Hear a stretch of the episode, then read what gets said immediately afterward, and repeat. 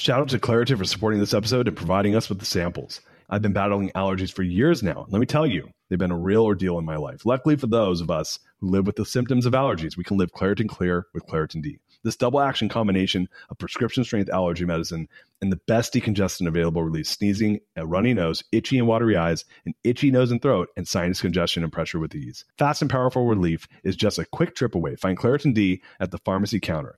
Ask for Claritin D at your local pharmacy counter. You don't even need a prescription. Go to ClaritinD.com right now for a discount so you can live Claritin Clear. Use as directed. I had a conversation with myself in the mirror literally one day. I mean, not not even um, metaphorically. I I looked in the mirror and I was like, "This dude I'm looking at is a piece of shit, and you're not doing any of the things that you used to do to be happy, successful, fulfill whatever." And it was at that point that I started to realize like, I got a blueprint over here, to your point, that I used to take it to the top of, of an industry, the, as high as you can go in pro football. And I'm over here wondering, why am I not having that same type of success? Why am I not happy and fulfilled? And, you know, why isn't anything working out for me? Because at this point in time, I tried a couple different business ventures and they failed. And and the answer was like, dude, because you're not doing any of the same shit. You're not applying the blueprint. You're not doing any of the things you used to do. Right. You're not applying any of the things that you know.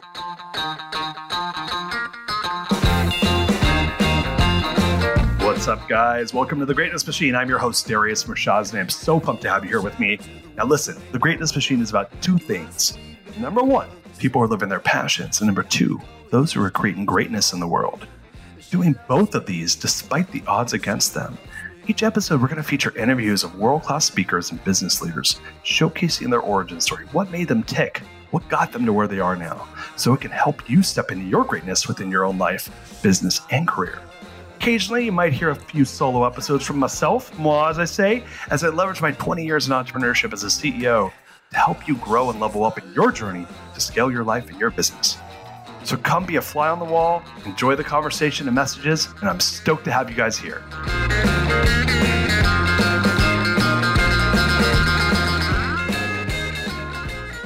Oh man, guys, welcome to the Greatness Machine. I'm your host, Darius Mirshahzadeh today, and boy, do we have a freaking badass guest today with Jimmy Farris. I'm so pumped to have him here. I got to be on his show. We were like friends of friends, and, and I was like, man, I'm gonna I'm gonna become buddies with that dude and and and it was like fast friends right out of the gate. I got to be on the show, hang out. We like it was like a bro fest, a learning fest, a knowing fest. I was just like absorbing the moment, and so I was like, dude, I can't wait to continue this conversation when he's on my show. And so here we are. I have to tell you, man, I think you're the first professional athlete I've interviewed on this on the show. So so, uh, dude, nice. there's a first for everything. Yeah. Um, a little bit about Jimmy though. All American at the University of Montana as a receiver. He was drafted and it was with the 49ers. Is that correct? Niners, yep. He was drafted to into the NFL with the 49ers and played six seasons. And he was a, this one's huge, a Super Bowl champion with the New England Patriots. And dude, like, there you go, baby. I love that. I, uh, I wore it just for you. I put this. I was like, I gotta flex this on the greatness machine today, just for Darius. So I love that, man. And and you know, those are all like the accolades and the sports and stuff like that. And, and I think that's just you living your passions to to create greatness as a young man. And now, now, now as an older, more distinguished man, you're living your greatness in a new way um, with Be a Pro, and that's your platform. So, so Jimmy uh, has built his new platform called Be a Pro, and this is his live streaming virtual seminar and coaching platform. He's also a coach with Kaizen, and he's doing some really cool things working with people to help elevate them and elevate the world. And so man i'm so proud to have you on the show. Did i miss anything by the way no man that was that was amazing. That was great. So thanks man. Um well bro dude welcome to the show man i'm so pumped to have you here me too i really appreciate it man it was it was great when we were able to connect and i like i said i've been watching your live stream just because uh you know i, I saw you on shows with Isaac and Amber, and I was like, I love this dude, man. We've got to we've got to get on each other's shows and um, just chop it up, man, because it does feels just more like conversation, just like two old buddies kind of shooting the shit. So I love yeah. it.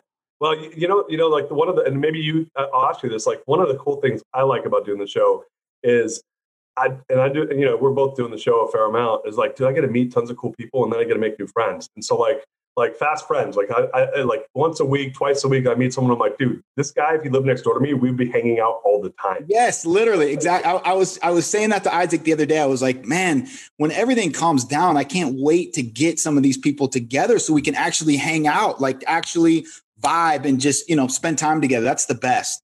Yeah, and and and and we got some, we probably got a ways to go for that with with the world's app, but but until then, we just get to go hang out on each other's shows. We'll do we'll do a happy hour, you guys. We're gonna do a happy hour where we just get drunk together. I don't know if you drink, but but I'm gonna get you drunk. I'm a vodka Red Bull guy. I'll do I'll do a you know a couple. I, I like to just get buzzed. I don't ever get drunk. I get perfectly buzzed and uh, take the edge off a little bit and and uh, brings me out of my shell. yeah, no, I, I that's I, I, like that. Um, I, I, do like to get drunk too, but but not that often. So like I, like my buddy says, like when I was 20 years old, I went on this uh, cruise ship around the world. It's like a semester at sea where you live on a cruise ship and you start in Vancouver, Canada. It's through it was through University of Pittsburgh. Now it's through the University of Virginia or Colorado. You start. We started as a cruise ship with 600 college students, 20 years old. Dude, like this is like a recipe for insanity. I was say I, I, can already I already know where this is going. And so uh, I go on this thing, and I'm 20, dude, and I'm and I'm just like a younger version of myself. I'm just a maniac and we go we go Vancouver to Japan, Japan to China, China to Vietnam, Vietnam to Malaysia, Malaysia to India, India to Israel, up the Red Sea to Israel, Israel to Turkey, Turkey to Italy, Italy to Morocco, Morocco to Miami. 100 days. Wow. Just, yeah, it was insane, dude. So the, I wasn't saying that to brag. I was saying that to tell you a story that my buddy, who's this guy, he's like this, like one of my closest friends still, longtime friend. And he's like, dude, there's three versions of Darius when he drinks, and it still it still holds up to this day. There's Darius when he's sober, like dude, you're you're hanging out with Darius right now. There's Marius when I'm buzzed, and then there's Scarius when I'm fucking blacked out. I, I, I heard you talk about these these three characters on your show, or maybe when you were on with Amber. I was going to add another one, which I would call hilarious. Oh, dude, that's hell yeah, man. Hilarious. Which is which is when you are just in total off the wall mode, man. You some crazy, crazy stuff comes out of your mouth. Yeah, I'm, I, I can blame my mom for that, dude. My mom says crazy shit, uh, so it's it's all genetic. So, dude. Um, anyway, uh, yeah, we'll have to. You'll have to meet Marius. He'll, he'll come hang out. Scariest, yeah. scariest ain't invited. But, dude, Jimmy, um, what I want to do is is you know, I really want to ask you a couple like questions. Like having been a high performing athlete, and ha- and I'm assuming you still consider yourself an athlete because I think once you're an athlete, you're always an athlete, and it's just how you use that athleticism, right? Uh, mentally, physically, yep. it's all the same. It's all connected. But you know, growing up, I'm assuming you're the hardest working guy in the room, and you got a lot of accolades for it. You know, in sports that carried through college. You, you use that work ethic to probably make your dream, and I'm guessing that was your dream was to get in the NFL. Is that, yeah. that a fair assessment? Yes, absolutely. I, I actually I still have the uh, a sheet of paper that I wrote the goal down on when I was 10 years old. My fifth grade teacher passed out little Xerox handout, had a bunch of questions, and and one of the questions was, you know, what's your lifetime goal? And I wrote at 10 to play in the NFL, to play pro football. Right. So I do this thing in my company, in my business, and now my former company, oh, and I say to people, and I do it now actually when I do when I do uh, speaking seminars. I say, okay, I want you to write down on a piece of paper, what did you want to be when you were 10 years old? Right? So you did that. I did it. Yeah. And most people know in their brain, right? And then I and I'll ask them. I'll say, read it off. What do you want to be, right? And then I say, after I, I usually I do it in like uh, like you know like small groups that I'm doing like facilitations in when I was when I was in my company, I would do it in groups of 15. I'd say, raise your hand if that dream came true. And more than likely 99 out of 100 times the answer is no. I'm in a mortgage company by the way so like most people didn't dream to be in a mortgage company. Right. Like how many of you did you actually did that actually ha- are you do, living i said how many of you are actually living that today? Right? Or or had that dream come true? And 99 out of 100 would say no. The one time out of 100 it came true was either to your like in your example they they got to it at some point in their young life or their parents were in the mortgage industry. And i said you know it's very rare that people get to live their dreams from their 10 year old self. But as an adult, we have an opportunity to build a business that's greater than ourselves and to be a part of that. And that's and that's actually what motivated me to build the business I built and to write my book and to do what I'm doing now. So my question for you is dude, you're like one of those few people that actually lived out your 10 year old dream. That's, by the way, like kudos to you, but that's insane and that's like super rare. Right. Thank you. So, having done that, you then had to deal with the other side of that, which you then lost that dream, right? at, hmm. at, at six years, like, like I'm guessing, like, as if you get in the NFL when you're like 22, 21, 23, somewhere around there. Yep, 23. Right. So you're 23, six seasons means you're out by the time you're 28, 29, depending on what part of the, the, the year it is. So before the age of 30, your dream was done. Right. And you, and it was a damn good dream, dude. You fucking won the Super Bowl, which is like awesome. Right. But you lived the, the dream until it was done. And so I want to ask you what might be a tough question, which is how did that feel at that moment? It was, dude, I, I, it's kind of the centerpiece of everything I'm doing now. I was, um, I was lost for a couple years. Um, I felt like I'd completely lost my identity. You know, since literally since the time I was 10, my whole goal, my whole dream had been to play pro football. And so I'd spent 20 years up to that point. I retired when I was 30 officially. And it wasn't voluntary really. It was you know i didn't walk away on my terms. It was just because i couldn't get signed. No team wanted my services. And it's not it's not abnormal. At 30 for an nfl player if you're not a pro bowler or a superstar then they start to try to get you out of there. You know they're they gotta they gotta pay me three times as much as they gotta pay a 21 year old to do the same thing that i can do and so um, it's not abnormal to be done at 30, but you know, at that point in time, I'd spent two thirds of my life, basically 20 of my 30 years, dreaming about being a pro football player and going about that process of all the workouts, all the sacrifice, all that type of stuff to be the best I could be in high school and then the best I could be in college. And then all of my 20s were spent focused solely on football. And so, man, I, I was dealing with loss of identity, loss of purpose, loss of structure, you know, I didn't have a facility or a building to go to anymore that felt like kind of a second home base. I didn't have a trainer that I could walk into the weight room that handed me a card and said, here's what you have to do today. I didn't have a coach that was constantly giving me feedback about, hey, you're doing this really well. I need you to be better here. So, dude, I was just waking up every morning like, I don't know what to do today. You know, I know I kind of want to work out. I kind of want to work towards something, but I don't know what that is. I don't have anybody helping me or telling me what to do. That that's kind of the the crux of what I struggled with the most was that loss of structure combined with loss of identity, loss of passion, loss of purpose.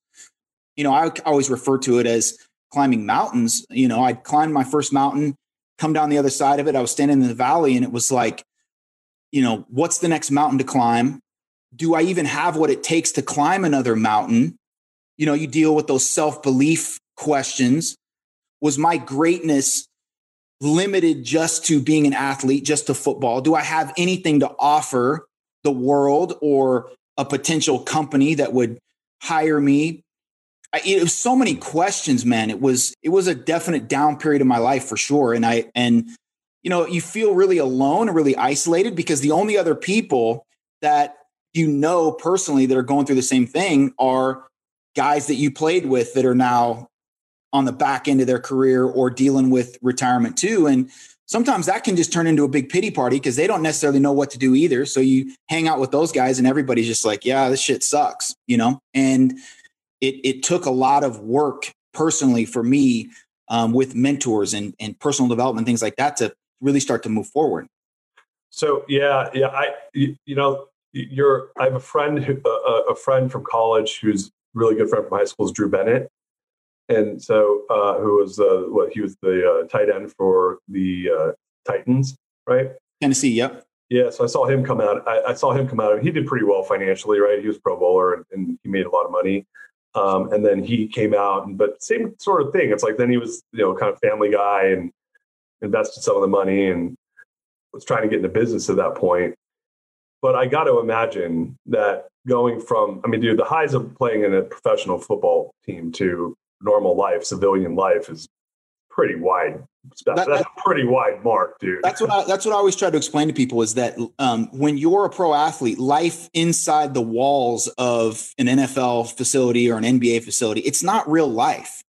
You know, I had so many things that it, it, it sounds probably crazy. People are like, "Man, this is this is wild." But for a couple years after I retired, every time I needed to go to the doctor or the dentist or something like that, I would call one of the old trainers with the Falcons because I, I, had made my home in Atlanta. So I was still close with those those trainers at the Falcons and say, you know, hey Ron, I need to I need to get in to see the dentist. You know, can you call Dr. Gentry's office and see if they can get me in? And he's like, Farris, you're a grown man. Like call him yourself, you know, but but for 15 years, you know, from college and and then through the pros, when when I needed to see the doctor, I would tell the trainer and then he would come up to me an hour later and say, Hey, I got you, I got you in with Dr. Gentry, I got you in with Dr. So and so.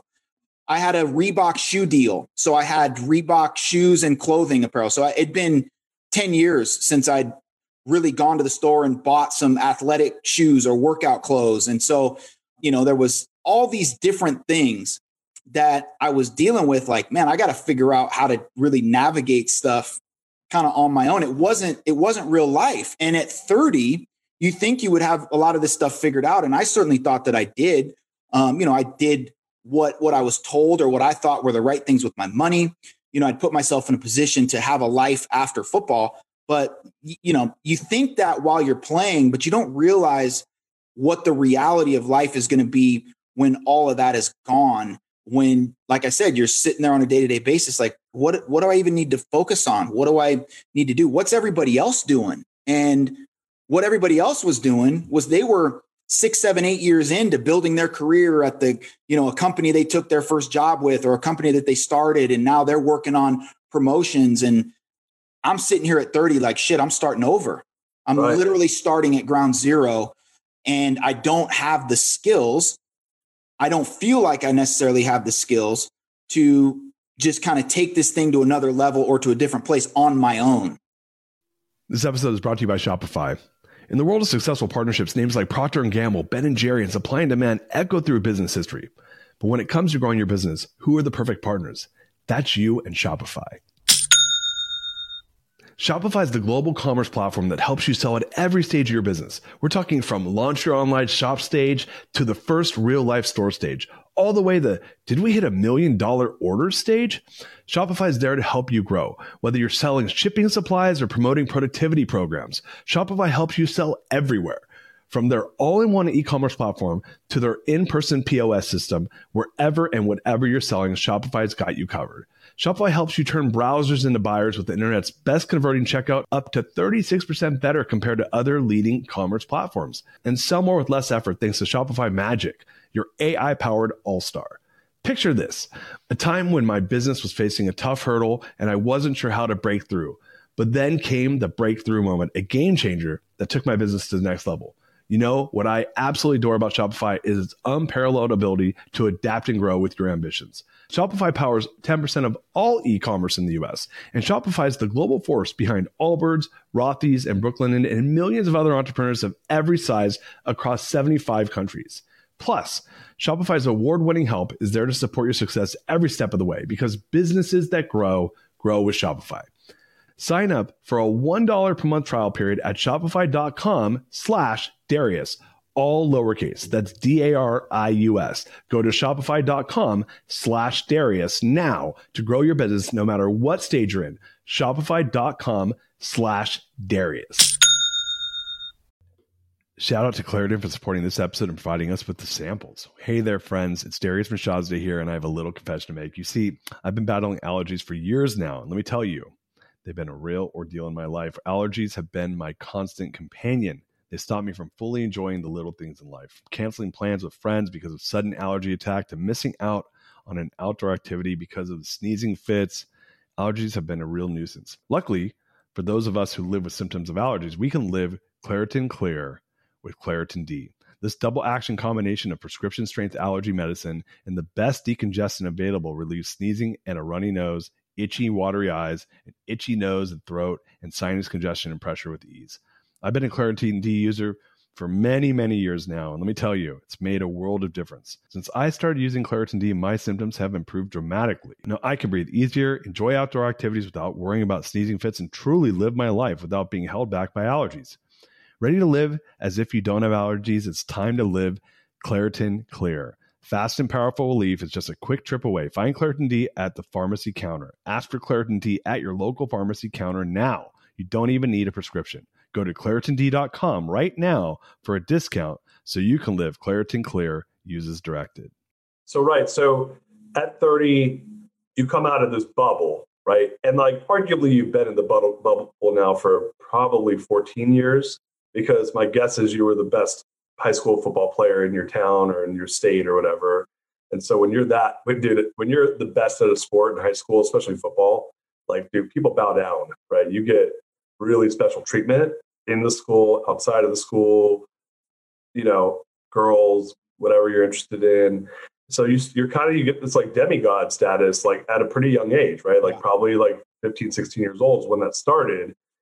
And then that went all the way to your 30. That's a, that's half your life at that point where you've been exactly. like larger than life and people just kind of gave you what you wanted, right? To a certain degree, right? Obviously, yep. depending on how how big of a demigod you are, but enough where it's like normal mortals don't have that life, right? So now they're like, yeah, demigod, fuck off. Like, here's real life. Go go do your own shit. So, dude, they really like kind of drop you in the deep end and it's deep as fuck.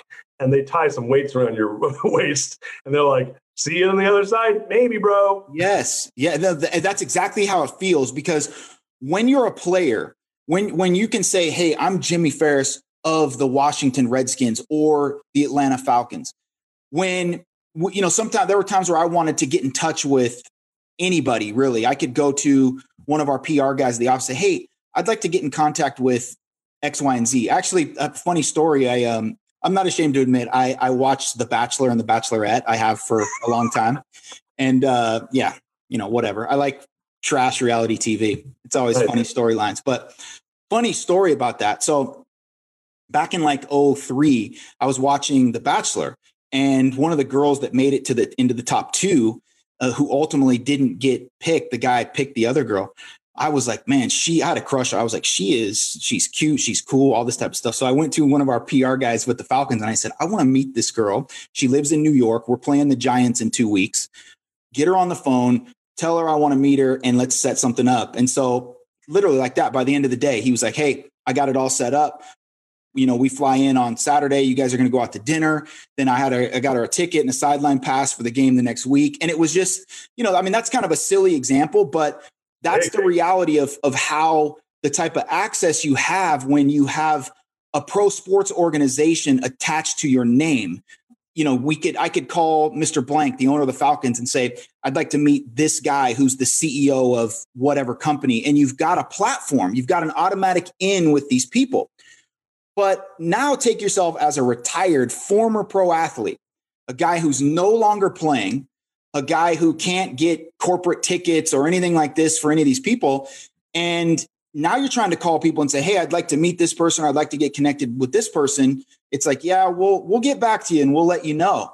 All of those connections and all of those things that you had such e- uh, easy access to, they're gone, right? And so here I was operating this whole time thinking like, "Man, I'm I can I can access anybody. I can you know, knock on anybody's door. I can have a conversation with anybody. A year later, it's like, I don't even know where to turn. I don't, I don't have any connections anymore. I don't have any access anymore. Yeah, you know, it's funny. You just reminded me. So, that, so when I was, um, so I started my first company when I was 20, like real company when I was 25. I started a bunch of businesses before then, but, but I was, I was trying to become a professional athlete as an entrepreneur, right? In, in the world of entrepreneurism. So yeah and I was and I started really young, which you know, like entrepreneurism starting in your teens and doing it into your twenties, like that's pretty early to do it. So I so I kind of viewed that as my like pro athlete type of deal, right? Is like I'm trying to make it up into the pros as an entrepreneur. Yes. And, and that was literally how I thought of it. Like I'm going to be a pro. Like I'm going to run a big company, right? Um, and so I um, my first company I built when I was 25 was number 40 Inc. 500. And we went from myself to about 150 employees in three years, the mortgage uh, lender. And, and then it blew up. So in 07, subprime mortgage lending blew up the world. And I didn't mention that I was a subprime mortgage lender. so, um, so it was funny was a, a bunch of people that I had helped bring up who made a lot of money working with me kind of over like the last year or so of the business when it blew up, everyone left. And, and dude, a lot of these people are people I pull up straight out of college, groomed them. Like, dude, these guys went from like literally like working at a bar as a bar back to making like 300 grand a year. Wow. And I taught them how to do that. Right. And I was like, and dude, the minute it got tough, a lot of them left really quickly, and some of them stuck it out a little bit, but inevitably all of them left. And then they all started like, and the funny thing was, I was in my mid 20s when I had this business. So I was 25. So I was 28 running a 150 person company, which dude, that's like, that's not normal. That's huge. That's huge. Yeah. yeah. not normal, right? That's kind of like, the, it's not the same as playing in the NFL, but it's my version of it. It's that level though. I mean, it's literally that, that, that that's the performance level is the same. Well, and, and the other level it is, is that you are somebody. Like, oh, yeah. he, this is the CEO, and you yes. walk in. It's a miniature version of the NFL, but but it's like you walk in and I'm the boss, and people say this is our CF, CEO. And they're like him. He's like a kid, and and so and there comes like, and that's like a moment where people are like, wow, this is this guy's an animal, right? And it makes you feel different, right? That becomes a huge piece of your identity. Totally, and that's where I'm going with this. So then so, dude, I get invited to everything, parties. I walk in, boss just rolled in. Everyone comes up and wants to like be seen with me. And then the company blows up. And this is my favorite quote, as I learned as an as an adult, is you know, success has many fathers, and failure is a fucking orphan. That's right? it. God, yes. God, that's so true. It's such a good quote, dude. And so I became when I became an orphan. This was the this was the moment. All these people that were always inviting me shit, dude, they turned their back and they all started going to hang out together and didn't invite me to anything anymore. Oh wow. And I was like, hey, dude, now listen, man. I'm like a I'm I'm a heart centered person, dude. I I do I want good for people and I love and I love on people like like true and true. I'm not using I don't use people, right? And I was like, whoa, and and it broke, dude. I'm gonna tell you this. It broke my heart. Like I was like, wow, these. I thought these people were my friends, right? And so, but I realized something was that yeah, they were young too, dude. And they and they and and there's a when you leave a business, you sometimes want some separation so you get your own identity and you want to kind of reestablish yourself. And I didn't. And I didn't. Wasn't. I was thinking about myself, but um, I also noticed that people, my vendors, treated me different when my, my business went from big to small. Everyone kind of treated me differently, and yep. I real. I re- and then I got really kicked in the balls way harder then my business shut, got shut down, and I went into and I had to had to go do a joint venture, and I wasn't the CEO, and it was and, I had to do two of them, and I wasn't the CEO in either of them. And I'd ask people to do stuff because, dude, I'm all about running a good business. Yes. And I'd be like, hey, hey, this thing's broken over here. We need to fix it. And I'd get one of these. Yeah, I'm busy right now. And I'm like, the fuck? I was like, dude, this is a big problem. And I realized that as a CEO, people do things for me because I'm the CEO. I, yeah. And I didn't learn that till this is, dude, I'm five years after getting my ass kicked in 07. It's 2011, people are doing this. And I, so I spent a few years of, uh, in purgatory getting my ass kicked and then having that done to me. And I was like, oh shit, people fucking give you special treatment when you're the CEO. Which, which, by the way, I don't have a big ego. So for me, I just thought that they did the right thing because it was the right thing to do when I asked them to do it, not because I was like commander in chief right? So the reason I say all that was I learned a lesson. I listened to this guy do a talk, and you reminded me of the talk. I wanted to give you my experience on this, so you understood why this mattered. What what you said resonated a lot with me because of my experience. But there was a guy who was this. Um, I want to say he was like a senator or like a head of like a huge company. He was someone like who had major clout. Let's just say he was this. The C, let's just say he was the head of like Secretary of State or something like that, right? Of the United States at one point.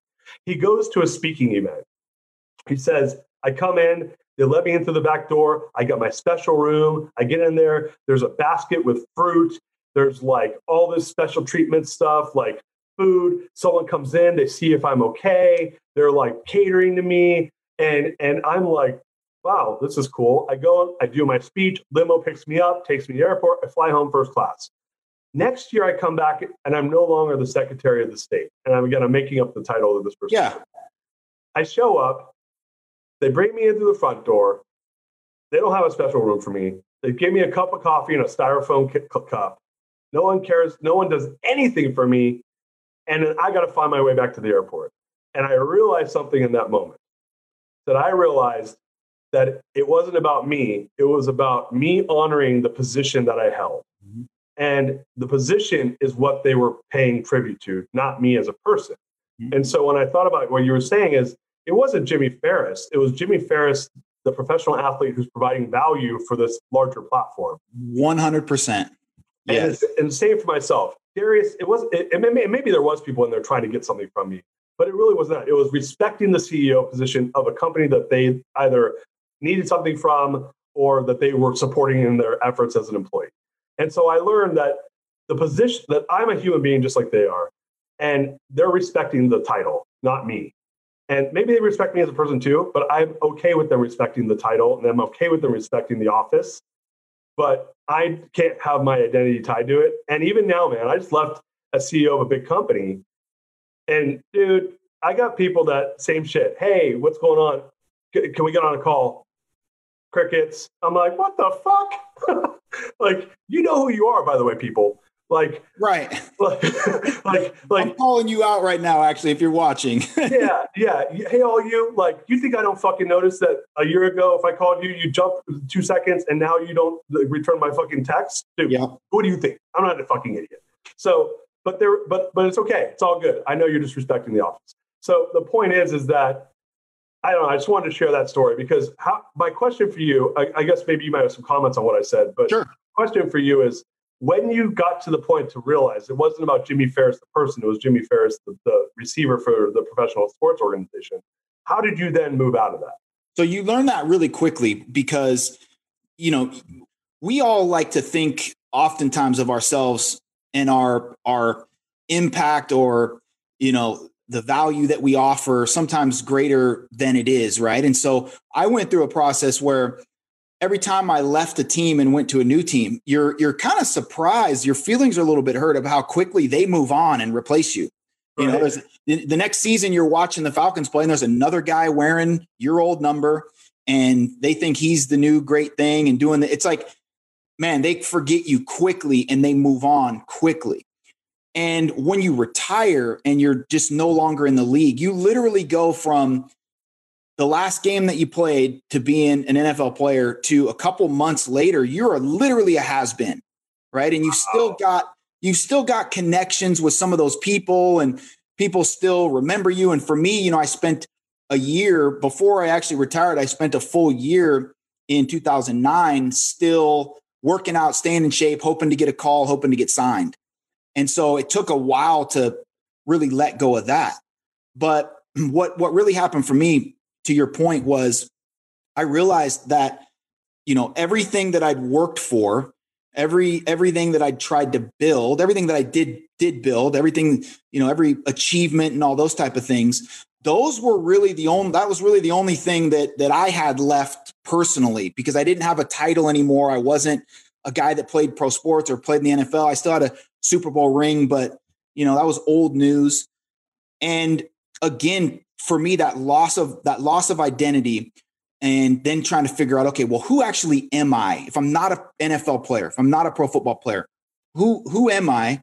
Because answering that question will tell me what impact can I make? Who do I want to serve? What do I want to do moving forward? And I, I guess maybe I get a, a, a little kind of off the topic now, but but for me, what that what that realization was is that that person that I'd become and that goal that I had chased and achieved and that dream that I had lived was really self-serving. Right? It was it was and not in a bad way, but it was me saying, "Hey, this is something I want to do. These are achievements and accomplishments that I want." My entire football career was about me doing uh, something that I wanted, achieving a goal that I'd set. And other than my family and some people here and there, I was really the only one that benefited from it, right? I made a bunch of money. I made almost $2 million by the time I was 30, won a Super Bowl. I'd done these cool stuff. But then I was like, okay, who's better because of all of that? Who benefited from all of that? Who, you know, who was impacted by that? And so I guess to really answer your question, the, the real shift happened for me when I was retired and I was like, you know, I've achieved everything most things that I personally want to achieve. And so, what I want to do moving forward is do things that basically correlate to me winning. When I win, when I achieve a goal, it's because other people were impacted and other people have benefited. So I didn't want to just go work for a company. I didn't want to just say, okay, well, let me just try to climb this next ladder and become Jimmy Farris, the CEO. Or right. let me just try to go, you know, do something where I can make a couple hundred grand a year and continue my lifestyle. Right. Um, I really felt like for for me to now create part of my platform, create the best version of myself, and to really be fulfilled and kind of live my next dream, it had to be me chasing significance to be impactful to make people better because they come in contact with me rather than just chasing more success. And um, you know, when I was playing football, the, the the two were just so closely connected. I was like, oh, I'm Jimmy Farris, the football player, and everybody loves me because I'm a great guy. And then you realize, like, no, everybody loved you because of what you did. And so now you need to move forward and do things that are impactful to other people, that make a difference for other people, and get your fulfillment that way. Yeah, man, that's awesome. And so um, I'm going to say one thing, and then we have a question from the audience. What I just heard you say is that you went from a place where you were respected for the work you were doing and then you dealt with a pretty harsh blow to get to, to, come back down to a new reality right? Because because your reality was was your reality up, up until it wasn't right? And that's how it all is for everybody. But the difference is is that there was a you were you were on a very high platform that that you then got ripped off of. And i didn't even think about that that it's not like you didn't get picked up by a team and you're like oh i'm retired you're like you didn't get picked up from a team. Then you worked your ass off. You did what you knew. You followed this path that had worked for you for the last 15 years and then it didn't work. Yes.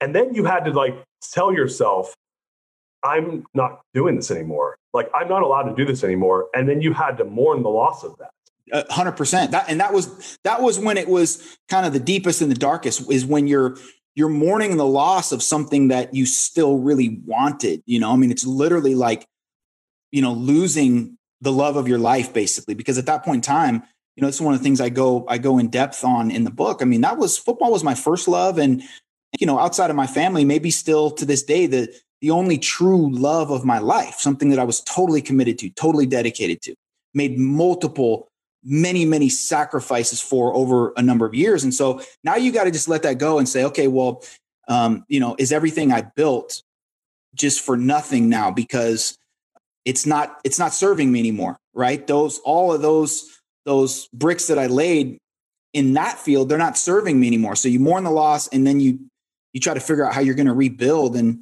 and how to start over. And I, again i realized that people respected me for when i was playing football for who i was which was as a professional athlete. And the shift for me was when i realized i want people to respect me for what I'm doing. In other words, the impact that I'm making and the the significance that I can have in other people's lives. Yeah, so where I heard you go with that, and this is where you know my book talks about this from an organizational standpoint, which is you went to a, past the tactical. The tactical was Jimmy Farris, football player, but Jimmy Farris is still a badass human being. You just applied that badassery to the pigskin, right? You just said that was where you like, dude you don't go from a 15 year old, 10 year old kid writing down I want to be a pro athlete to then doing it 13 years later, unless you're a fucking badass. Okay, that's let's just everyone. Let's just so we know you're a fucking badass if you do that. Okay, number one. Number two, I'm, uh, I'm gonna I'm gonna rant for a minute here. Go for it. Take away football and make your 10 year old self say you want to do something else that's hard as hell to do. That badass would have done some version of that, right? So the badass was there, but you, are young, dude. when you're tw- in your 20s and in your 30s, you're trying to figure out what the fuck you are. You're like, I don't, you don't know what you are because you're still young, dude. And and also pepper on that that people treated you probably artificially wet better than they would have if you weren't that. That exactly. that that just exacerbates the issue, right? Exactly. They're, they're not doing it because they love you as a person. Maybe some of them are. A lot of them are just doing it because you're good at football, right? Which is that's like one element of that's just an expression of your badassery right? So then you have to untangle that shit. Be like, no, no, I am a badass. And that's and, and, to your point, what what I think, what I just heard you say, bro, is that you realized I'm a badass. I mean, you probably knew that the whole time, but you like wrestled with it because like I'm doing it right now, dude. I'm, I'm, i just left being a CEO for 20 years, mm-hmm. right? And finally got what I wanted. You know, I finally got to build that thousand person organization. And then I said, then I left it because it, it wasn't serving me. And then I'm like, well, I know I'm badass, but what's my and I've done this one. I, I dealt with the identity issue once before, right? Where I where where I learned from that, right? So now I'm a little older and wiser, and I'm like, what matters, and what I think I heard you say is that you figured out your purpose, and you figured out your values, and then you leaned into those super hard. And now I'm hearing you talking from with that language. Am I, am, I, am I hearing you? Yeah, yeah. So here, here's the key piece to that, though. You know, to be very kind of transparent, uh, it took me probably three or four years to do that and go through that process. And I mean, looking back, obviously, it's I'm like, man, I'm thankful for that, right? But it, at the time, it was it was not something that I was proud of. The place where I was, I was not proud of that. I was basically just faking it for three or four years. And I remember vividly having a conversation with my mom where I was sitting in my uh, uh, sitting in my vehicle outside of the gym parking lot. It was kind of late at night. I was living in Boise, Idaho at the time, and um, we had a conversation. I just she was like, you know, you you just need to, you know, you're. She was saying all these things that mothers say, which were all the things I needed to hear. She was basically just saying like, you're such a hard worker. You're so committed. You're so passionate. You're a winner. Like you will get you will get back to another mountaintop. That was that language comes from my mom. She always she was saying basically you're not you're not finished. You're not over. You're just changing mountaintops. And I remember saying to her, probably for the first time in my life, saying something like this, I was like, you know, I I don't know if that's true. I was like, I I was great in football, but I don't I don't know if I've got it in me to be great at anything else. Maybe that was my one mountaintop. You know, maybe God gives us like one really fucking awesome thing to do in life. And when it's over, then it's over. And maybe, maybe that was it. Maybe I'll never climb another mountain. Maybe I'll just be kind of an average dude the rest of my life. And I was at that moment like really questioning myself. I I I'd lost that self belief that said like, you know, you were saying that I'm the type of person who because I was able to do one thing, like I'm just a badass, period. And if I apply that same mentality to anything, that if I go back to that 10 year old self and say, well, let's just apply to something else, like I'm just a badass, dude. In that moment, I was questioning whether or not I was a badass. I was, I was, I was saying, like, maybe I'm not. Maybe, maybe it was only in that area. Maybe I'm, maybe I'm nobody.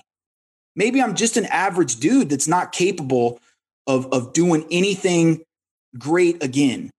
And so that was a real struggle for me, man. And it took, you know, this is kind of part of the journey. This is part of the be the, the evolution of be a pro. Is it wasn't until I had a conversation with myself in the mirror literally one day. I mean, not not even um, metaphorically. I I looked in the mirror and I was like, this dude I'm looking at is a piece of shit. And you're not doing any of the things that you used to do to be happy, successful, fulfill whatever. And it was at that point that I started to realize like, I got a blueprint over here, to your point, that I used to take it to the top of, of an industry, the, as high as you can go in pro football. And I'm over here wondering, why am I not having that same type of success? Why am I not happy and fulfilled? And, you know, why isn't anything working out for me? Because at this point in time, I tried a couple different business ventures and they failed. And and the answer was like, dude, because you're not doing any of the same shit. You're not applying the blueprint. You're not doing any of the things you used to do. Right. You're not applying any of the things that you know. And so I just started going back like, what was I doing when I was 15 years old? What was my mindset? And I just started slowly, one by one, applying things like, yep, that worked for me. Yep, I'm going to take that. That worked for me. Using those tools. And that's how I built back, dude. And, and so your point was spot on. I had a blueprint. I had a toolbox. I had all the, the the the, strategies that I needed. And the reason why I was so low is because I I was dealing with loss of identity, all this other stuff that got me down. And I was just like, I want to disconnect from that person because right. that person and that life is bringing me pain right now because I'm not that guy anymore. Right. And because of that, I, I went low. And when I was like, you know what, let me embrace that motherfucker that did all that stuff and let me put his blueprint back in play. Let me open up his toolbox again. And that's when I started to build back. So uh, thank you for sharing that, by the way. That's dude, that's, that's I love I love the story and and I, am grateful for your vulnerability to share it, man, because uh, I, I, I think it's really tough for people to own that shit. So thank you for that. Are you guys enjoying the show so far? Darius here, and by now you might know that I'm passionate about a few things pizza, pink unicorns, core values, and down and dirty, interesting conversation with some amazing people. However, the biggest one that I've spent most of my career on is entrepreneurship and scale. You see, look, my first few years in business, I spent like probably a good five years of my life getting my freaking teeth kicked. I mean, really getting crushed. And I learned a lot during that time period. So I spent the greater part of the last couple years helping entrepreneurs scale their businesses in a meaningful way without going through the same growing pains that I did. And what I realized is that CEOs and business leaders don't know if they can scale, and thus they do the right thing at the wrong times. This causes them to lose clarity, lose momentum, alignment, and the bottom line is you lose money. And look, you don't have to do that. It's why I created what I call the scalability assessment and you can access it 100% for free. That's right, guys. There are perks to listening to the Greatness Machine. All you have to do is go to dariusscale.com. That's D A R I U S scale, S C A L E.com. And there you can check to see if your business is set up to scale properly. It's going to give you a scalability score at the end, and it's also going to give you some clarity on what you can do next. Once again, guys, that's www.itsdariusscale.com. Once again, guys, it's dariusscale.com. And now back to the show. There's a book uh, when you keep talking about mountains, and there's a book that I was referred to that I'm, I have not read yet, which my friends will laugh right now because I always refer books that I don't read. right, right. I read half these fucking books. Um, no, no, no. I read like four. they just look. They just make me look smart. I just write books. I don't read them. There you uh, go. There you go. I don't need to read them. I write them. Boom. Just write these motherfuckers. That's it. So yeah, reach me. Now, uh, Second Mountain by David Brooks. So I don't know if you read that book or not, but I have a friend who referred it to me last week because we were talking about the fact that I'm on my next mountain right now. And that what served me in the last mountain, I'm now having to go and climb that next mountain and I'm a different person. And that part of this is the greatness machine. That's part of this next mountain, dude. I was telling a, a mentor of mine today, I said, dude, I don't. I, I said, "Would you feel like you're like a like a Ferrari engine that just needs to go into a new like body?" And I said, "No, I actually feel like I'm a fucking warrior that has all these skill sets of fucking living in, in like the, the wildlands. But I'm in this land and there's new fucking dinosaurs and shit that I've never yeah. seen before, and I'm like, I don't know how the fuck I'm going to cross the valley, but I'm going to kill some motherfuckers to get there." And, and, and I know I have the skills, but I don't know where I'm at. I don't know how I'm going to the next place. And I'm on this gnarly quest to build something great. And I don't even know what it is, but I just am following my heart and my calling. Now, yep. most people I would say do that, but like know that I might take a few arrows. I might lose a few limbs in the process, and I'm gonna have to like, you know, tie a branch on to get it back. But uh, be, you got to be okay with that. And a lot of people I've talked to would say, like, you got to be okay with the pain you're going to feel when you go to the new dinosaur land with your fucking spears and realize they don't work against those dinosaurs and you got to figure out some new weapons that you're going to have to use man you got to be okay with that journey and embrace it because that's that's or don't do it stay with the tribe go fishing in the stream pet your kid's head and know that you're not making it to the new land it's your choice that's it that's it. Once you make that decision, you you you got to be all in. I mean, that's a that's a huge piece of what we talk about. I don't care if you don't want to go to the top or or be the best or be your personal best. I that I'm I'm not here to try to motivate you to do that, but if you tell me that's what you want to do, now we're having a different conversation and you better be prepared to do the shit that's necessary in order to do that. And I think what what happens now a lot of times and I'm, I'm sure you see this in business especially is people say, "Oh yeah, I want X, Y, and Z," and then they don't do shit. Course, they're not willing to take the arrows, like you said. They're not willing to make the sacrifices. They're not willing to do the things that the other people that they're saying they want to be like are doing. They're pissed off that they're not having the same success. A year or two in, they're not where they want to be, so they just quit. And yeah. again, all of that is fine all that is fine. It, not everybody has to have the same mindset that I have or that you have. But if you tell me that this is what you want to do, then we're going to have a different conversation. Oh, hell yeah, man. Because talk is motherfucking cheap. Believe it. It's easy to say. I used to, I used to call the, the, the, these people the I'm gonnas. yes, absolutely. You're an I'm gonna. Uh, we had a question uh, from Je- Hefe Evans, my boy Hefe. Yeah. Like he's my roommate from college. I love you, Hefe. I give you big kisses, brother. Hefe is asking Jimmy, did you lean on others to keep you motivated and working hard enough to stay at the highest level, or was it all self motivation? This is such Oh, a great question. Yeah, dude, I, I love this question. So motivation is is a interesting topic for me.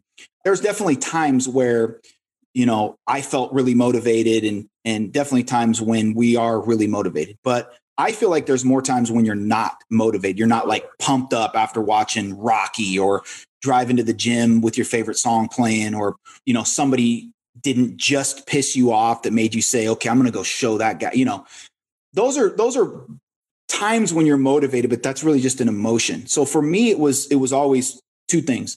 Um, the first thing was I was always looking at and following people who were already where I wanted to be, who were doing the things that I wanted to do. I tell this story a lot about when I got to the 49ers as a rookie and I met Terrell Owens. You know, he was the best receiver in the world at that point in time. He's a Hall of Famer now, but I remember the first time I saw him, I was like, Jesus, is this this is what an NFL receiver looks like? Then I got problems because I don't look like this guy. I mean, he's 6'3, 225, just chiseled, you know. And so I guess to address that specifically, I said, okay, well, my best bet if I want to get better and make this team is to do everything Terrell Owens does exactly the way he does it to the best of my ability. And so my motivation was always hey, I'm I'm I'm keeping up with Terrell. I'm doing everything Terrell's doing. That that was my he was kind of my true north. You know, if he's doing it, I'm doing it. If he's not doing it, then I'm not doing that. So so wanting to to be like Terrell, which deep down was was wanting to create the best version of myself as a player, that was that was that motivation and that was all throughout my career. You know, different teams that I went to, I always had guys that were kind of like role models or people that I was modeling or emulating. Um, but the second piece is, and I talk about this a lot, is just the discipline, man. Like I was around so many high performers that did that just did what needed to be done, regardless of how they felt, regardless of the circumstances, regardless of the conditions of their life or the team or whatever.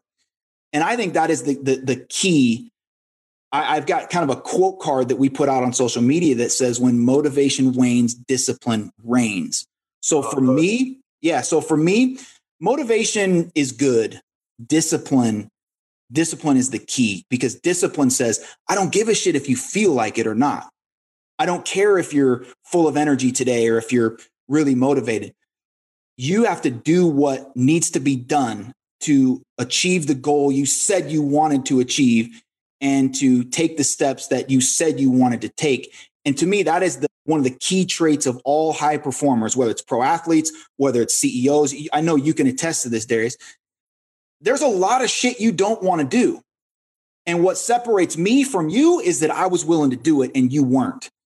And that that was, you know, how I kind of use that concept of motivation. Like, I don't give a shit if I'm motivated. This is what I need to do.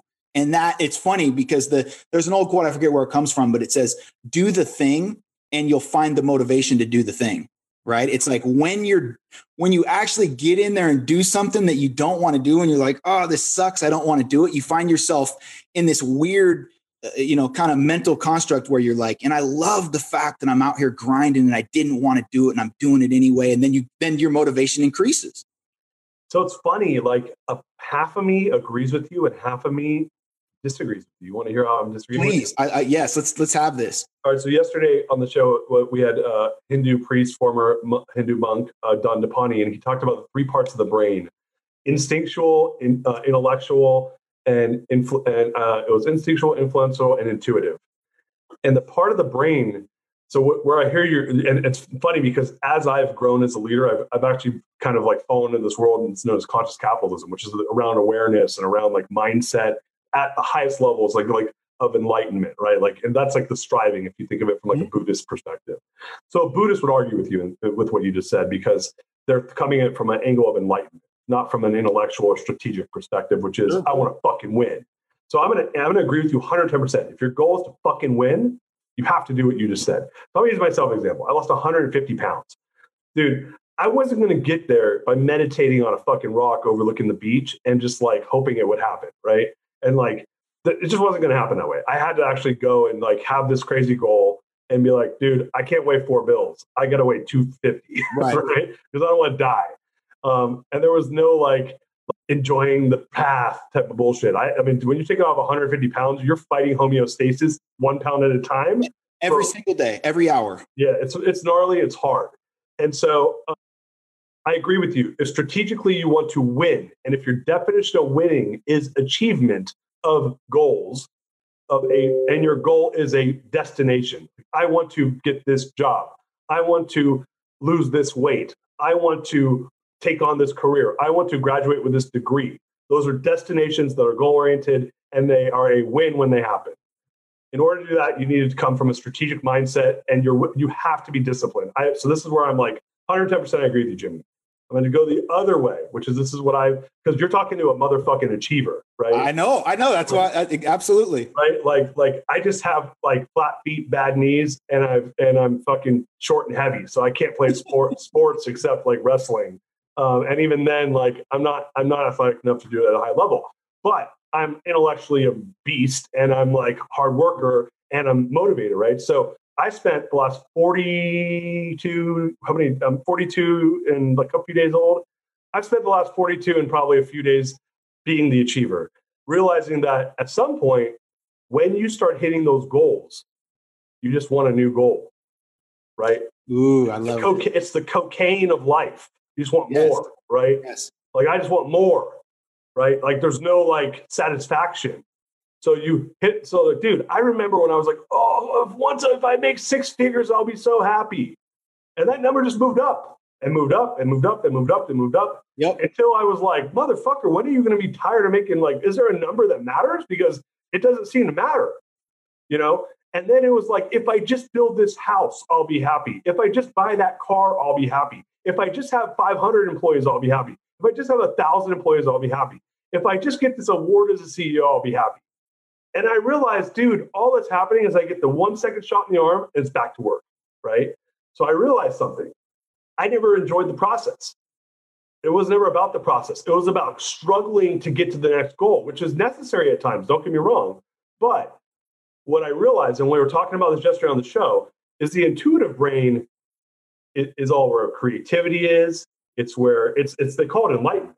It's creativity. It's learner mentality, it's beginner's mind, it's love, it's like, and, and so my new mantra, dude, and I'm fighting and I'm fighting myself on this every fucking day, is the path is the win. I gotta love the moment. I gotta love what I'm doing. And it might be that it's hard, but I'm loving the the complexity of the challenge. And I'm not, I'm not willing, and I'm gonna put, dude, I've roughed myself up enough in my life, been self-aggressive enough in my life. I'm I'm actually fighting to say, you lazy motherfucker. I'm not allowed to say that to myself anymore because I've been saying that to myself for, for 42 years. And I'm like, I'm not doing it anymore. I'm going to love myself. I'm going to enjoy the journey. Dude, I don't know where it's going to land, land me, but I'm going to fucking soak in and enjoy every second of it. And it'll take me where it's going to take me. That's why I'm arguing with you. So I, I mean, I, I'll be honest with you. I don't, I don't see uh, the the contradiction there. I don't see the argument because for me, just you know, kind of to qualify some of this stuff for me, the the only real goal, only real goal is to be the best that I can possibly be. And the only reason why I set tangible or what I would call like success goals of saying like, man, I want to make 500,000 this year. I want to have this car or do X, Y, and Z is because those serve as little targets kind of along the way. Because for me, and I don't know exactly when I when I really figured this out. Maybe it was at some point kind of towards the end of my football career when I just really started, as you said, um, enjoying the process of and, and, enjoying what I was doing.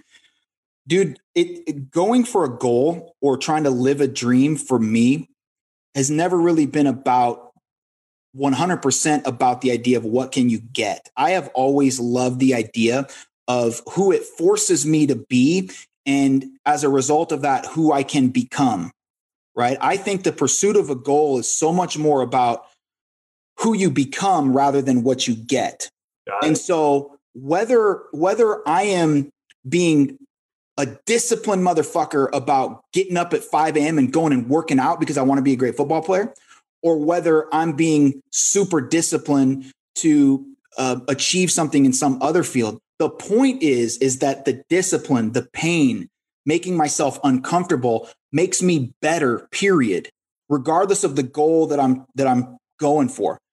So to me, it really comes down to this idea of um, I don't really care what I'm doing. I just want to use that to become somebody better. And those little targets along the way, those are kind of the ways that you measure it. It's like, okay, well, I definitely got better because I hit this target. Yeah, yeah. I'm definitely, you know, I'm better in this area because look at the result. So it's not really results driven, it's it's growth and personal development driven. And I use the goals kind of as the target to be the evidence of that of that growth. But I, I just I just want to be better. I love it. So you call the qualification helped me understand it better, which is if the goal, because I think a lot of people are going to get get could misunderstand what you first said because a lot of people don't think about oh I, my, the goal is for me to be the best version of myself. Most people like intuitively understand that but they're like the goal is for me to have to, to make more money right? It's, yes. it's a tactical goal. The goal is for me to you know work less and and make more or like whatever. They, they have these like they're not what you just said is a spiritual and is a spiritual goal and it is a goal what maslow would call self-actualization right how to be the best version of yourself, living the most engaged life. So I agree that if your goal is that, then the t- you need to have targets on anything. You need to have KPIs for success no matter what. But go. it's what are you getting a KPI for? Is it to make more money? I'm going to tell you right now, making money is important to a point, and then you won't care anymore. You don't care, right? so, so Kobe, I heard an interview with Kobe around probably 2012, and he was talking about how he'd spent, you know, the first 10 or 12 years of his career where he was really focused on just being better than the competition, right? He wanted to be better than this guy who everybody said was one of the top players. He wanted to win more rings than Jordan. It was this it was this competition mindset like I'm trying to beat somebody out or be better than somebody. Mm-hmm. And he said when he really started enjoying really enjoying his career was when he said, you know, and I'm kind of paraphrasing, but you know, really at the end of the day, my quest is to just see how high I can take this thing. How good can I be? I don't have to compete with these other people anymore. It's it's literally that concept, you know, that age old concept of me versus me. The, my my only competition is me and my perceived limits or my ceiling, and I just want to keep punching up and seeing how high I can go. How how great can I be? And I mean that that really kind of spoke to me on that level of just saying, you know, you get to a point in life, and this is what you were talking about, kind of around money. When you said you get make a certain amount of money, it just doesn't matter anymore. You're not trying to make money to say like, "Hey, man, I've got 50 million in the bank. I, I got to get to 100 because I got some shit I want to buy." You know, it's like no, it becomes it becomes an idea of I want to continue to challenge myself, and how much better can I be at this? And with this much more money, how much more impact can I make? And it becomes this positive feedback loop of, you know, if I can become better, like Jim Rohn always used to say, if you want things to get better, you've got to get better. And so it becomes this, this loop of like, okay, I want to personally get better so that the things that I'm doing will get better and go higher, which will then, you know, if we're in, if you're in business, will then make more money, which will give me more power to do more things and make a bigger impact. Right. Which will then motivate me to be better right. so that this will go high. You know, and, and it becomes this loop. And I think all really high performers, the best of the best in any industry throughout the history of the world, have evolved to that point. I talk about it in my seminar, the evolution from competition to creation, where you stop competing and the focus goes to creating the best version of yourself which then creates better versions of whatever it is that you're devoting yourself to. And to me that's that's the real magic. Yeah man. And, and there's a book by david emerald that i did read called the power of ted. And it's it's it stands for the empowerment dynamic. And one of the things around that is victim versus creator mentality right? Mm. and to mm. your point you're create when you're in a creator mentality you really are just like thinking about how can you be the best version of yourself how can you there's creator there's coach Um, so it's all around this empowerment dynamic of the brain, which is how do I come at the world? Because the other opposite of that is you're rescuing people, you're you're you know beating the shit out of people because you want something out of them, or you do it to yourself, right? Yep. I'm gonna. I mean, how many people whip on themselves to get more? And and and I think the way you're talking about is no, I'm gonna come at it from this position of love and creation to have more impact because at a certain point, and you know, Maslow talks about about this uh, in Maslow's hierarchy of needs, which is dude, there's there's three levels of of need. The bottom is survival. Then we get above that. So I got food, I got shelter, I got you know health. Then I go above that. I want success. But what happens? Success only tastes good to a certain point. Then it's the same meal, right? Then it's self actualization, which is mm-hmm. really living your calling, being the best version of yourself. So I love that that you, you're doing that in your work. And so I have a question for we have a question from the audience. I want to ask it, and then I want to ask you a question from from myself. What would you say are your core values? Damn, they stole my question. what would you say are your core values? Oh, it's two questions. So first one is, what would you say are your core values? Are, are your core values? So, uh, just top three, kind of off top of my head, growth and personal development. I mean, to me, for myself and the people that I want around me in my circle, I want them to be growth minded, growth oriented people, like people whose mindset says, there's no, no matter how good I am, there's always more to learn. There's always room to grow. That's high core value for me. Um, one of the other ones is reliability.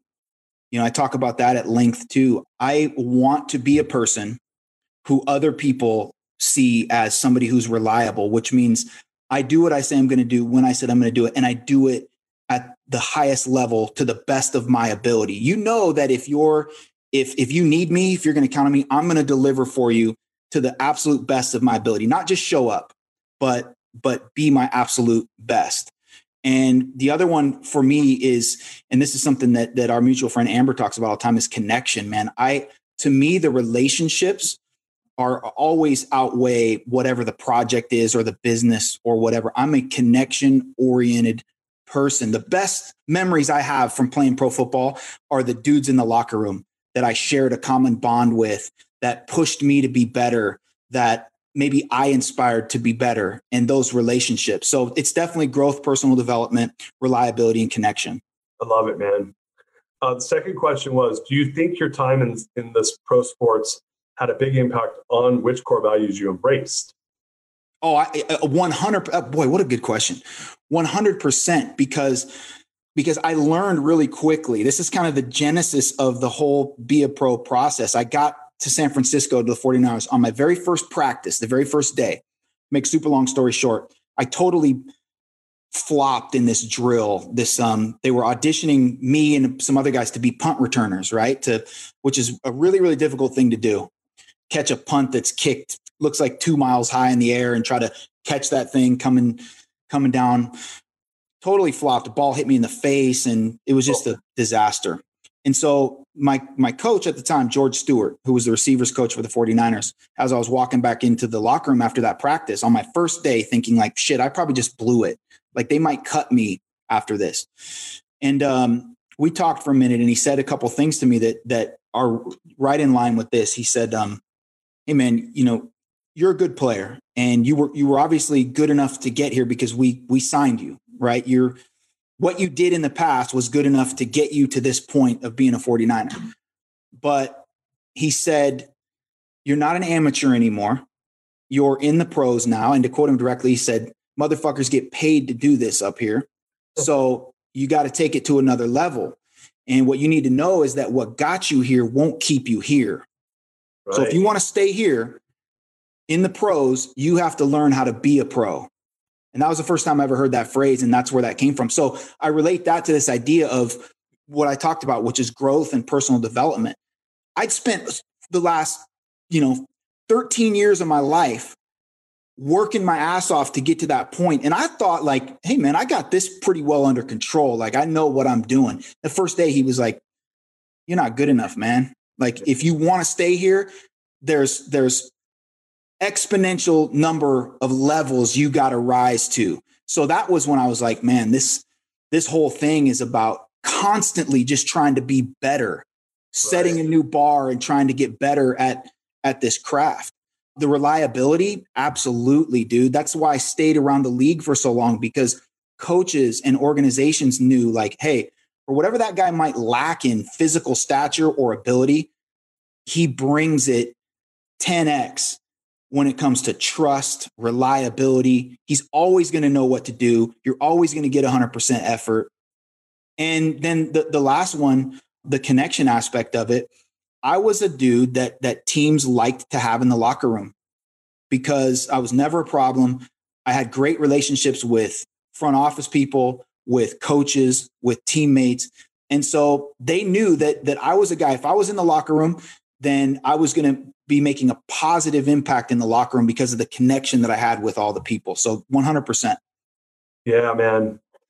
That's awesome to hear that. And and and it's it's a quote I always say, which is, you know, how you are anywhere is how you are everywhere, right? And so that's just a representation of that. And look, we're we're wrapping up here. We're coming towards the last few minutes of the show, but the show is supposed to be like 45 to an hour. We're like an hour. We're gonna be, uh, dude. We were like 48 minutes in. I'm like, this is an hour and a half show. I know. I love it. By the way, this is a record. This is the longest show I've done.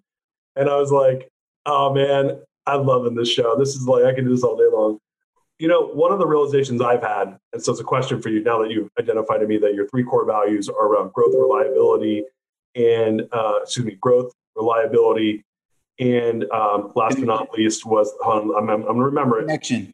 Ah, God damn it! I was going to say it. so growth, reliability, and connection. You've identified those to be your values, and so what I've realized I, have been doing a ton of work, and, I, am in a bunch of CEO groups, and I'm, and I'm, I'm, you know, like the cool thing about the work that you and I do is, is, and this is where I think I have a lot of gratitude for what I get to do with my day, and I'm sure you probably feel the same way. Is I get to be around a lot of people who are trying to make themselves into their best version of themselves. And when you're when you're around those folks, and if you're not, anyone listening to this, go be around people like that. It doesn't matter what they're doing. If anyone's not doing that and they're around you, you probably want to spend a lot less time with them.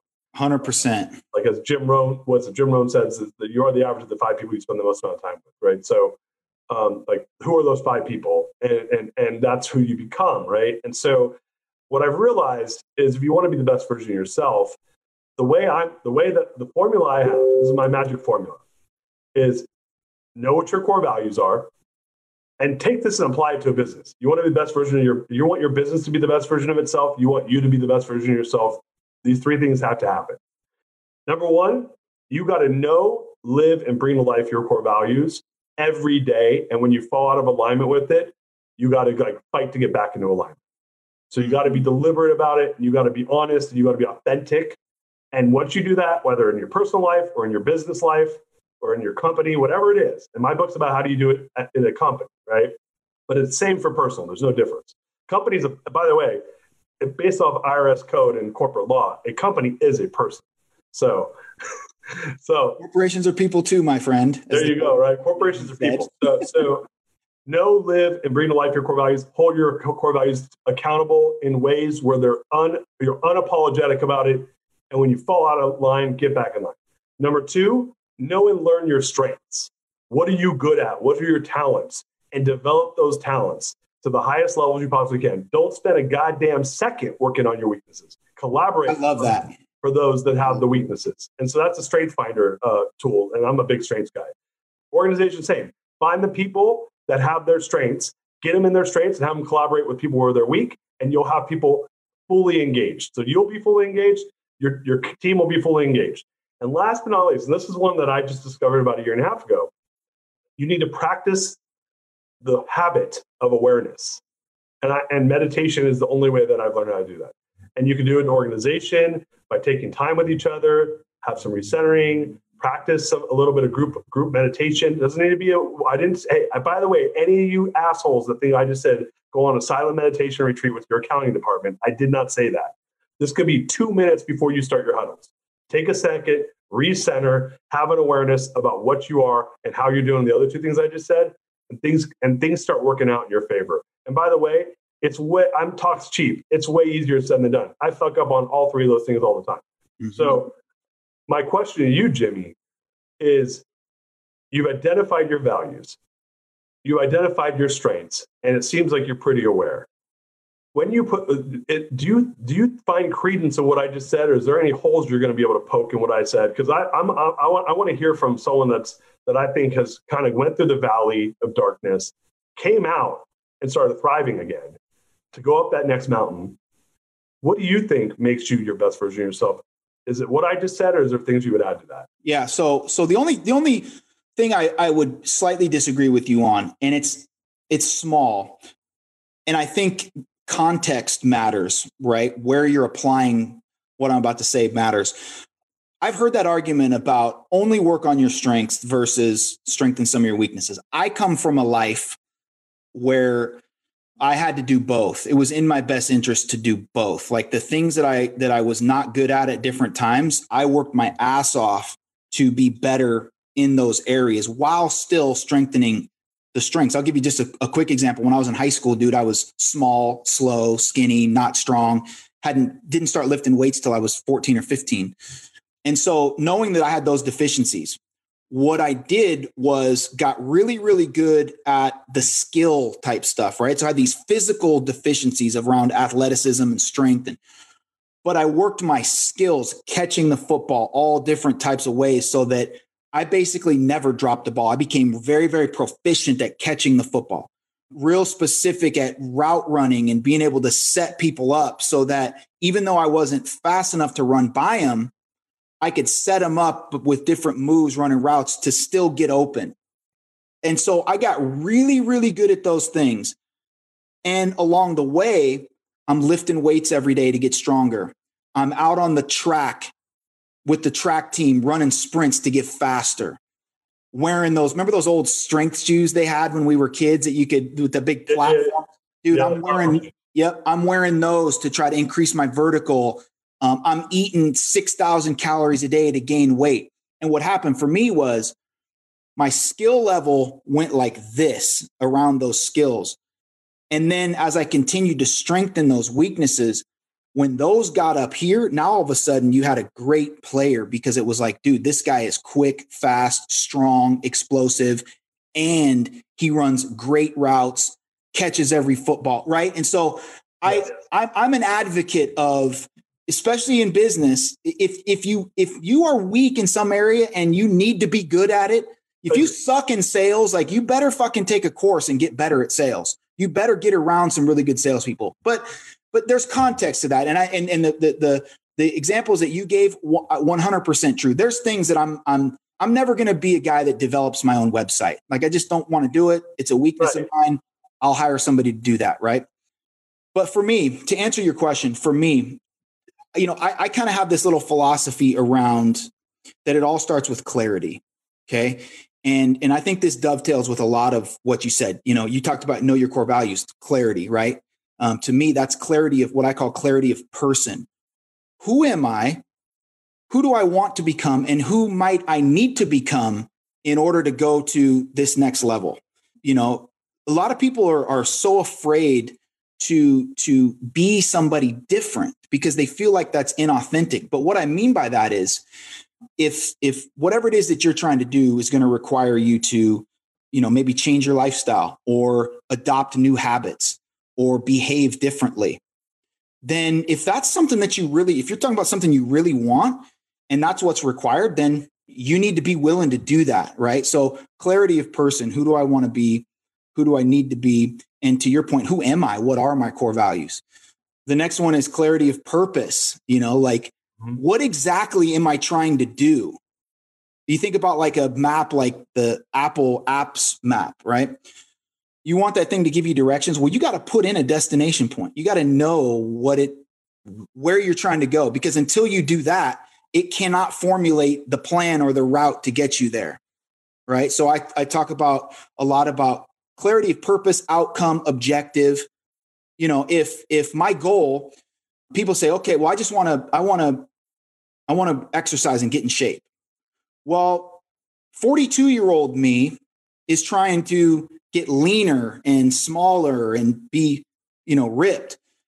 16 year old me was trying to put on 40 pounds and get more muscular and all this type of stuff. So, without having the clarity of exactly what I was trying to do, those two workout plans are going to be a lot different, right? So, you got to identify with clarity exactly what your purpose is because that's going to um, really inform the last one, which is what I call clarity of plan, which is you you you then have to put the plan in place in some way, shape, or form. So many people will say they want to do something or they'll have a dream and they they they stop at the plan stage. They go from here's the dream here's where i'm starting here's the destination and that's i'm just going to focus on that and this is where i'm trying to get.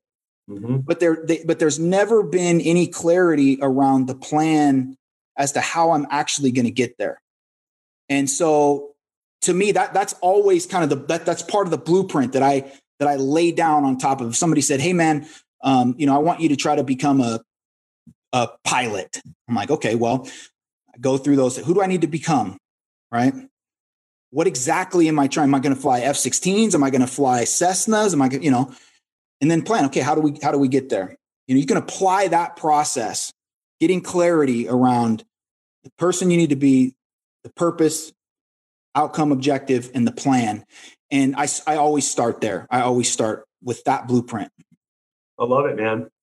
I'm gonna I'm gonna argue with you about the about I agree with you on context. If you're playing sports, like there's there's I think I think there's certain jobs or requirements where you got to hit a minimum threshold, or or you want to if you don't have certain skills, like you can't you don't even get a seat at the table, right? right. So like saying, well, hey coach, like I'm fast, I don't I don't really want to lift weights, like fucking beat it. Like I got five guys that'll take your job, right? right? So, so I think that there is certain context around that.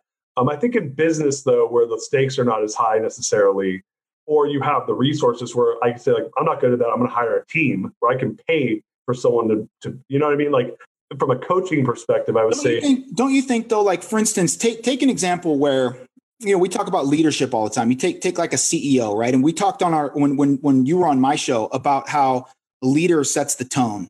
Yes. Right? The leader, what what the leader says matters. So if and this may be a bad example, um, but no, Let's do it. I'm the, I'm the CEO, Darius CEO. Let's do it. So so if you're the leader of the company, and one of the things that this, if you're the CEO of this company, you just let's say you get hired by this company. It's not one that you created, and this this this company does like these weekly meetings where um, they're kind of like level set or you know some type of motivational, inspirational, whatever. Just a, sure. a weekly like like like uh Wolf of Wall Street, Jordan Belfort used to do those every day. He'd go out onto the sales floor and just pump everybody up or whatever.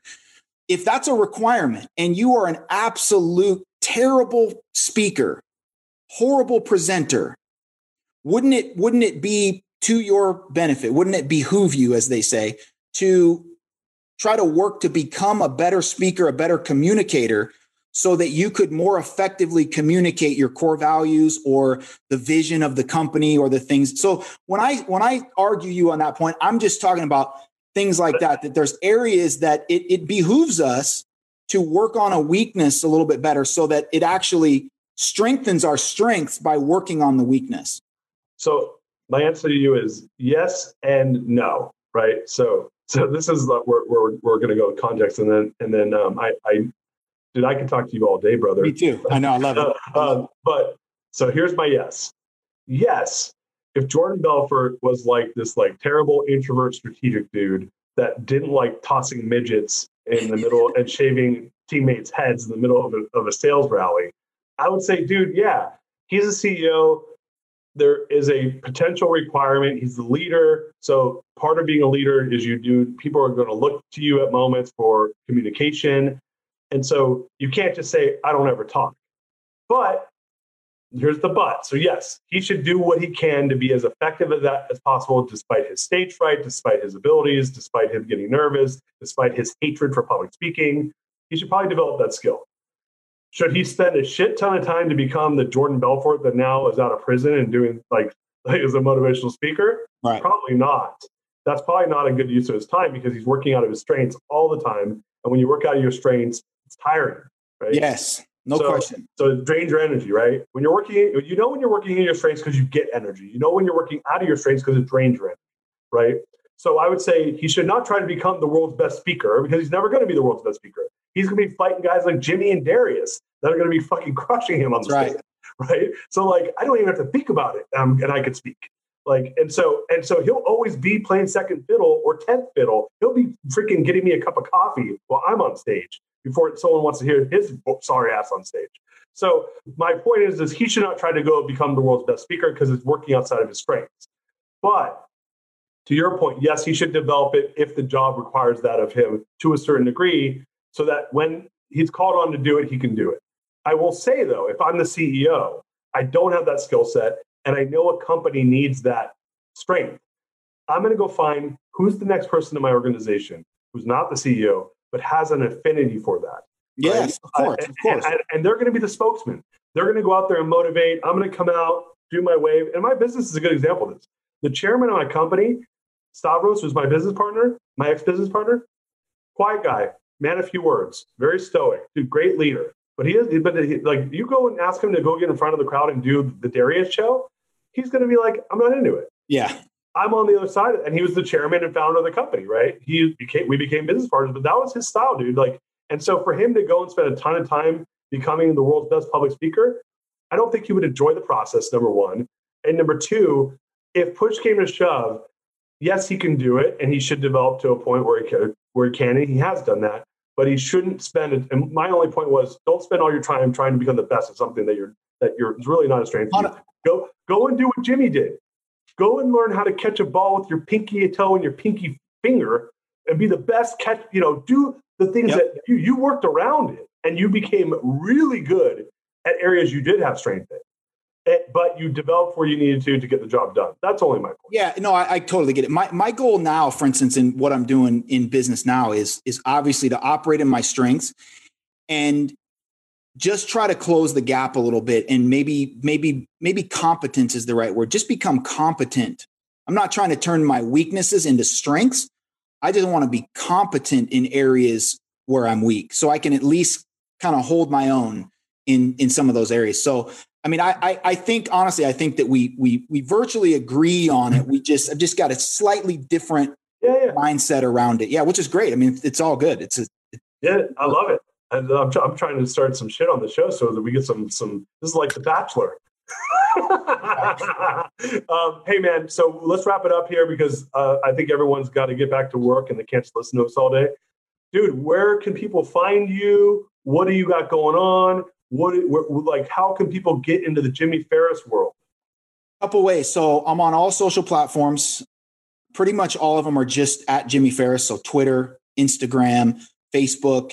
The uh, Be a Pro Facebook page is official Jimmy Farris on Facebook. YouTube, uh, if you just Google search Jimmy Farris, you'll see our YouTube channel and also jimmyfarris.com. You can go there and uh, drop us an email to join the inner circle, get um, email drips from us. You know, in the COVID in the COVID era, what I've been doing mostly is some online seminars and things like that. But we're we're we're going to move into some more public things, um, book launch coming towards the end of the year. Um, kind of in the process of putting the finishing touches on the Be a Pro book, which will talk about everything that we just talked about and much more in much more detail. So yeah, I, am I'm, I'm live on my show, the Be a Pro series, two or three times a week, uh, which again you can find on YouTube or on those Facebook pages. And um, go to that, go to my um, my webpage, jimmyfarris.com. Give me your email so that we can stay in touch and, and kind of continue the conversation. Sweet. I'll make sure the team puts that in the comments section, guys, so that you have all the places to find Jimmy Farris at our main man. Dude, this has like been such a killer 90 minutes. I love it, man. What a treat. by like that. It felt like 30 minutes. I know, man. That's that's just how this is. We, we got we got a future together, my friend. No question. Uh, um, guys, thank you so much. We got one more show with Isabel Proshoy today. She's one of the world's top, basically life coaches around transitions in life um, especially at career transitions. And she's just a really amazing person.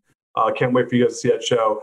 Uh, guys, sign up at the real Darius M on Facebook to watch us live on there. Go to YouTube and type in the Greatness Machine. You'll find our shows there. Subscribe to the show, or go to my website at therealdarius.com and do all my social. Looking forward to building up the following so we can have more and more of these talks with greater and great greater voices and people like Jimmy Farris that can be a part of this um, will continue to be a part of it. So, brother, I'm so grateful to have you. Boom. This is like, thank you, it's man. been so cool to see you the, twice this week. And, um, and stay on, dude. Um, I want to chat with you for a second, but guys, yeah. have a good weekend. We'll talk to you guys. Oh, talk to you later on today. Peace. See you.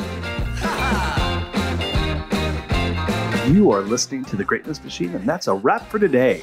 Guys, The Greatness Machine is all about two things people who are living their passions and those who are creating greatness in the world. And we feature these messages and speakers so it can help you step into your greatness within your own life and your own business. If you love what you heard, subscribe to the show on whatever podcast platform you're tuning in from and leave us a review. We love getting reviews for the show.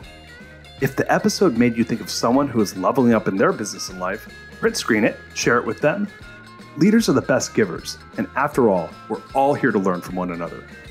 You can also go to our website, www.thegreatnessmachine.com. That's www.thegreatnessmachine.com. And on there, you'll see special tools to help you scale your business faster, show notes for the episode to help you integrate the lessons, and you will also get links that came out during the show. So on there, look, you can also grab a copy of my book, The Core Value Equation, which is a resource for helping CEOs and business leaders establish core values from their teams that don't suck.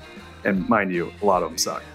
Get access to this and more at www.thegreatnessmachine.com. With that said, you guys, look, thank you so much. I appreciate you. I love you. Peace. We out of here. See you guys next time. Uh-huh. She's my lover. This episode is brought to you by the Yap Media Podcast Network. I'm Hala Taha, CEO of the award winning digital media empire, Yap Media, and host of Yap Young and Profiting Podcast, a number one entrepreneurship and self improvement podcast where you can listen, learn, and profit. On Young and Profiting Podcast, I interview the brightest minds in the world and I turn their wisdom into actionable advice that you can use in your daily life. Each week, we dive into a new topic like the art of side hustles, how to level up your influence and persuasion, and goal setting. I interview A list guests on Young and Profiting. I've got the best guests, like the world's number one negotiation expert, Chris Voss, Shark Daymond John, serial entrepreneurs Alex and Leila Hormozi, and even movie stars like Matthew McConaughey. There's absolutely no fluff on my podcast, and that's on purpose. Every episode is jam packed with advice that's going to push your life forward. I do my research, I get straight to the point, and I take things really seriously, which is why I'm known as the podcast princess and how I became one of the top podcasters in the world in less than five years. Young and Profiting Podcast is for all ages. Don't let the name fool you. It's an advanced show. As long as you want to learn and level up, you will be forever young. So join podcast royalty and subscribe to Young and Profiting Podcast, or YAP, like it's often called by my YAP fam, on Apple, Spotify, Castbox, or wherever you listen to your podcasts.